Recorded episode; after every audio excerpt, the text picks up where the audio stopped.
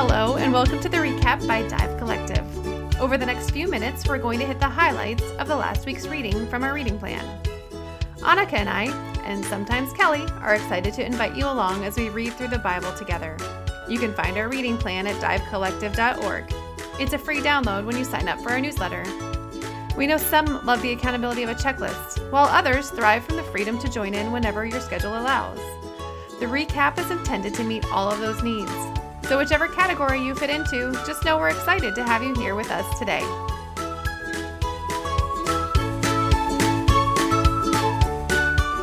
Welcome back to the recap. We are on the May 29th episode. We are covering Numbers starting in 32 through Deuteronomy chapter 2. Still in Psalms, still in Isaiah, and Isaiah has very long chapters. did have long chapters this week. this read through of Isaiah just really makes me feel like I want to study Isaiah. Yeah, let's start in Isaiah. Okay. Because Deuteronomy is where, where I got the most. Not Deuteronomy, my bad. Numbers. The end of Numbers is where I think I got the most out of it. So if I'm reading Isaiah correctly, which I always have questions about whether I am, it's like this constant cycle of God's judgment on not just the nations but Israel too. And then his redeeming, gracious, wait for yeah. it, coming for you. So especially in the reading that I did today, chapter 29, it says, Your speech will whisper from the dust. 29. Doom, Ariel, Ariel, the city where David set mm-hmm. camp. Let the years add up. Let the festivals run their cycles. But I'm not letting up on Jerusalem. The moaning and groaning will continue. Jerusalem to me is an Ariel. Like David, I'll set up camp against you. I'll set siege, build towers, bring in siege en- engines, build siege rams. Driven into the ground, you'll speak. You'll mumble words from the dirt. Your, your voice from the ground, like the muttering of a ghost. Your speech will whisper from the dust. It makes me think of an attitude adjustment. This is what it makes me think of. Like you're gonna mumble from the ground. He's like kind of like, I'm gonna, I'll crush you, you bad children. yeah. And then right after that, it says but it will be your enemies who are beaten to dust, the mob of tyrants who will be blown away like chaff, because surprise, as if out of nowhere, a visit from God of angel armies, with thunderclaps, earthquakes, and an ear splitting noise, backed up by hurricanes, tornadoes, and lightning strikes, and the mob of enemies at war with Ariel, and all who trouble and hassle and torment her will turn out to be a bad dream, a nightmare. So that the mob of nations against Mount Zion will wake up and find they haven't shot an arrow, haven't killed a single soul. And then it says, was it chapter 30? Ch- yeah, chapter 30, verse 18. But God's not finished. He's waiting around to be gracious to you. He's gathering strength to show mercy to you. God takes the time to do everything right, everything. Those who wait around for Him are the lucky ones. Oh, yes, people of Zion, citizens of Jerusalem, your time of tears is over. Cry for help, and you'll find its grace and more grace. How about them apples? He's like condemning Israel, and then it turns out it's a dream, and he's going to save Israel. I don't know. It's hard to follow, but at the same time, it's so concise picture of God, like the way that he he doesn't let us out of it. Like he disciplines us, he pursues us, and he disciplines us as people. And he's just toward us, and he will come after our enemies, the people who persecute and treat us treat us badly. Like he's protective of us and he's waiting for anybody to turn to him to be mm-hmm. gracious to him. Like that's his yeah. that's his whole goal is to be gracious yeah. to all who turn to him. Like that justice aspect of god towards those who have rejected him. And like you said even towards his children yeah. while they're rejecting him. But there's always grace. Always grace. There's things. but his justice even towards his children is almost every time where you see him talking about him bringing calamity on his own people like it's always a response to their bad behavior. It's not um uh, there's a difference in the tone that he takes towards mm. his enemies versus the tone that he takes towards his children which is mm-hmm. i'm gathering you back to me. Everything that i'm doing is so that you will turn back to me and call on me because when you call on me i will be gracious to you. It's a different purpose it's a different tone and you can kind of see that pretty clearly i feel like in isaiah. Yeah. What you just said reminded me of because I was thinking about this as I was reading it, and I don't remember where it was. God gave them over to their own sinfulness and the idea that we're our own worst enemy. We see him bring calamity on people, but a lot of times he just is giving us giving humanity over to what humanity would already do Yes. without him You want it your So- way? Have it your way. right Yep. right Yeah. It's like parents and their natural consequences. I discipline my children when they're looking me square in the eye and doing exactly what they know they're not supposed Mhm. to do. When they're deliberately disobeying, I feel like requires discipline. Whereas they're ignoring the wise counsel I gave them, then you just like, okay, good luck Yeah. with that. You'll come running back. Are you done in Um, Isaiah? yeah psalm 78 there were some things that i tied back to my isaiah reading it's the same idea that this song popped into my head as i was reading like halfway through psalm 78 where it says yet he was compassionate he atoned for their iniquity and did not destroy them. He often turned his anger aside and did not unleash all his wrath. He remembered that they were only flesh a wind that passes and does not return. The phrase from the song that just describes God's love as fathomless. So then in Isaiah, when I was reading Isaiah 25, in the middle of all that judgment, 25, like it's like that this combination of salvation and judgment. And in verse 8, it says, He will destroy death forever. The Lord God will wipe away the tears from every face, remove his people's disgrace from the whole earth, for the Lord has spoken. On that day it will be said, Look, this is our God. We have waited for him, and he has saved us. This is the Lord. We have waited for him. Let us rejoice and be glad in his salvation. Because before that, in Psalm 78, it's- talking about judgment. They didn't believe God or revile, rely on his salvation. And so he gave a command to the clouds and opened the doors of heaven. Psalm 78, actually, I loved because it's walking through, It's, it's yeah, it's history. It's- It's, the historical. which reminded me of, is it the beginning of Deuteronomy? Does the same thing. It's like talking reminder of what God has done for Israel and how they've There's so him. much repetition in those first five. yeah.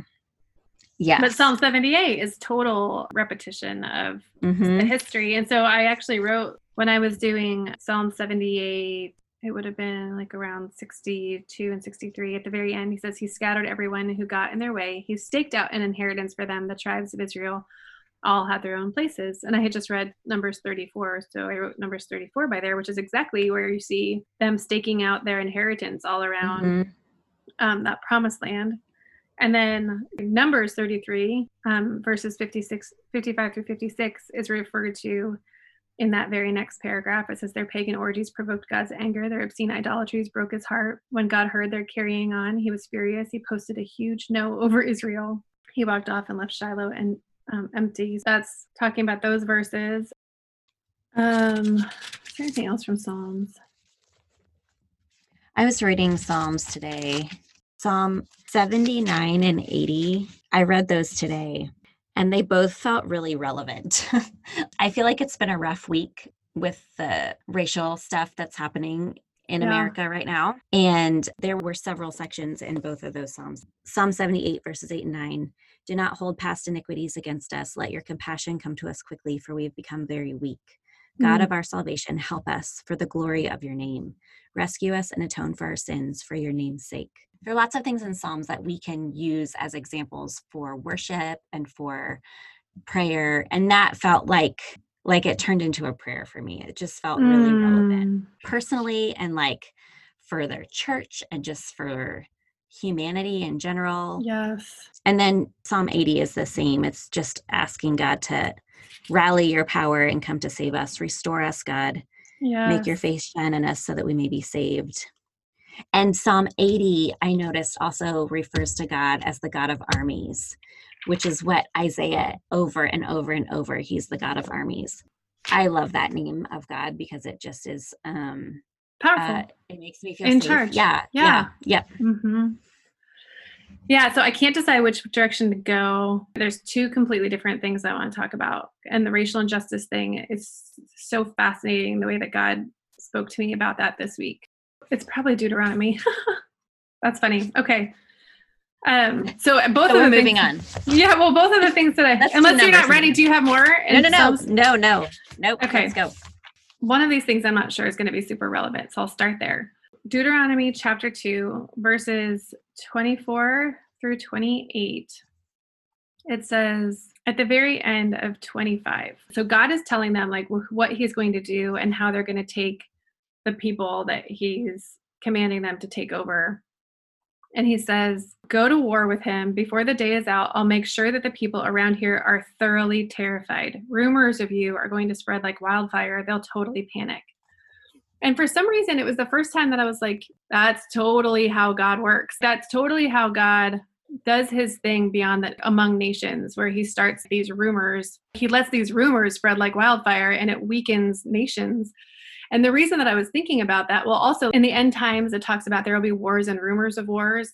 I've often kind of thought, well, that doesn't make sense because we have media. Like, we're not, there's not going to be rumors. We're going to know what's happening. But then I was reading this article this morning that was talking about these um, deep fakes. Deep fakes. Deep fakes.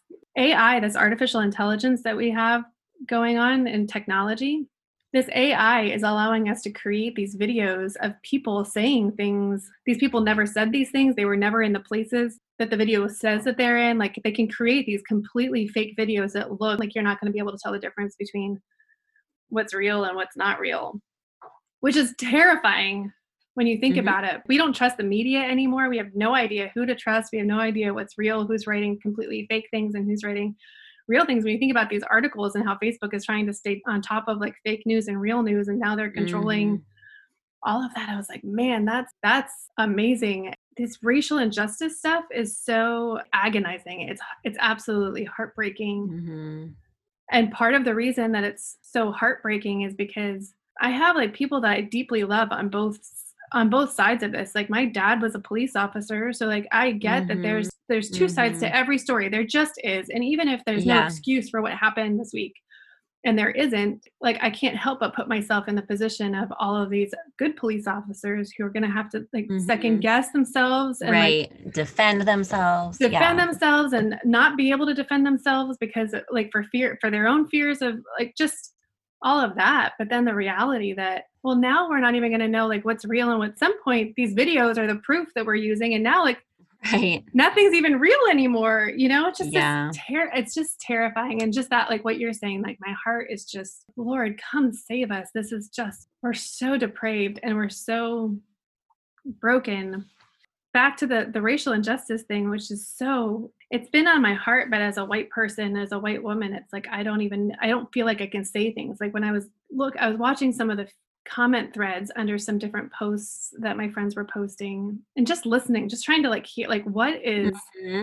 yeah. how can i understand more and i have a white friend who has black children and she's like what am i supposed to do like my kids are mm-hmm. afraid mm-hmm. and i don't even know how to fix this and this black woman responds with this truth like super truth like the hebrews were against the midianites like, like this has been the way that's all been through history point them to jesus point them to jesus point them to jesus it was mm-hmm. such good solid truth I can't say that. Do you know what I mean? Like it doesn't feel right. like I can say as a white woman, I can't speak to this situation and say, Jesus, like because that's like a it's a total platitude for me. Do you yeah. know what I mean? Yeah. It's, it's like something it was so powerful coming from this woman and so good and so what's interesting about the timing of that is that it was earlier in the week as I was doing number as I was reading numbers 32. The very first part of 32 I'm going to tell the story in drunk Bible story form. Oh, good. Okay. Have you heard about drunk Bible stories? Have I talked yeah. to you about this? yeah. Let's do it. So basically, my, Moses is coming to um, to up to the land. They're getting ready to cross the Jordan, and they're preparing to stake out the, who gets what land. Mm-hmm. And Gad and who?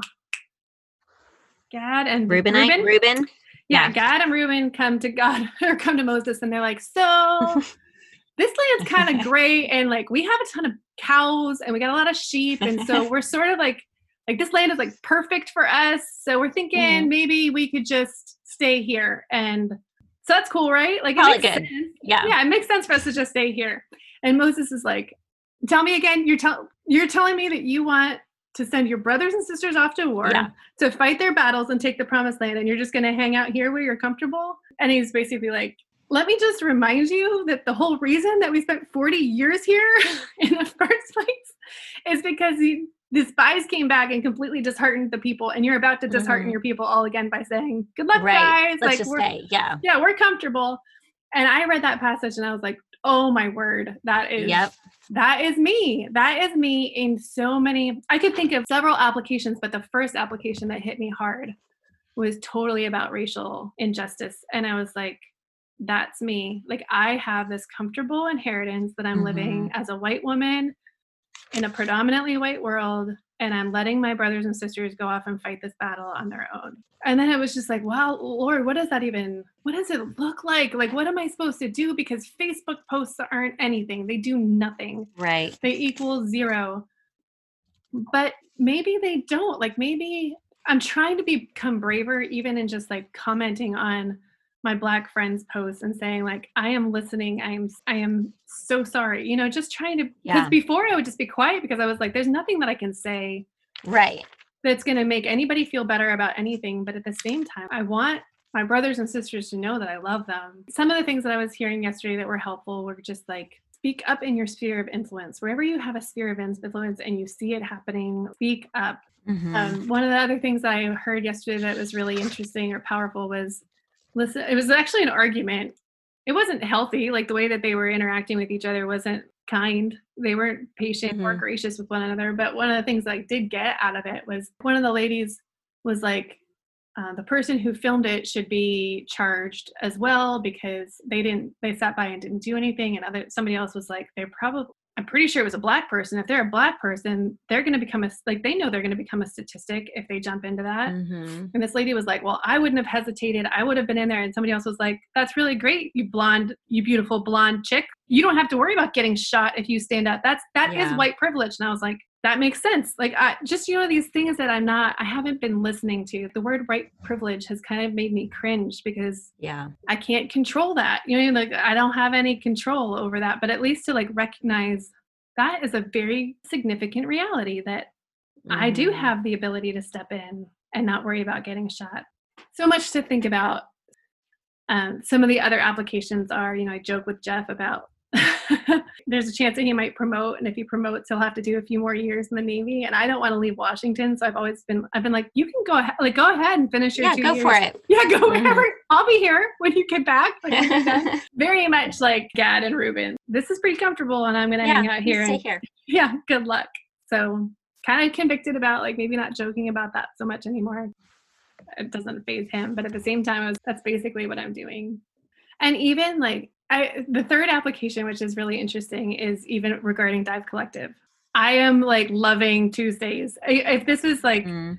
if it never got bigger, I'm the kind of person that will convince myself that what we have is what I have is enough. Like I don't need mm-hmm. more to be happy. But it was very much like I have a promise for you. I have an inheritance for you that's way bigger than what you have right now. Like don't get comfortable it just was really super convicting but in a like life-giving way you know that yeah. like get up get in lockstep with your brothers and sisters. Don't be satisfied with less than my best for everybody for your for you and for your brothers and sisters. And so it's interesting. I think my mom asked a question in the collective. Is there any signs that they ended up settling for less than god's best? Because they did get that land. They inherited that land east of the jordan. Yes they got to stay. They just had to go fight and then come yeah they just had it, right? yeah and yeah. so there's that question of did they actually take less than what god had would have had for them if they had waited and gone into the promised land and i don't know if there is evidence of that but it wouldn't surprise me yeah it would it wouldn't surprise me that there was there would have been more for them if they had trusted mm-hmm. because that's exactly they did exactly what caleb and joshua's spies had done, which is like, this is too big for us. It's too much. We're fine where we are. Mm-hmm. Anyway, it was big. Yeah. That was a big one. Numbers 32 was really big for me this week. I think that was the biggest for me from Numbers. If you enjoyed this discussion and maybe you're wondering how to get more highlights out of your own scripture reading, you might be interested in joining our in depth dive studies where we model our process of inductive Bible study. You can find out more at divecollective.org under the Studies tab and we will see you next week.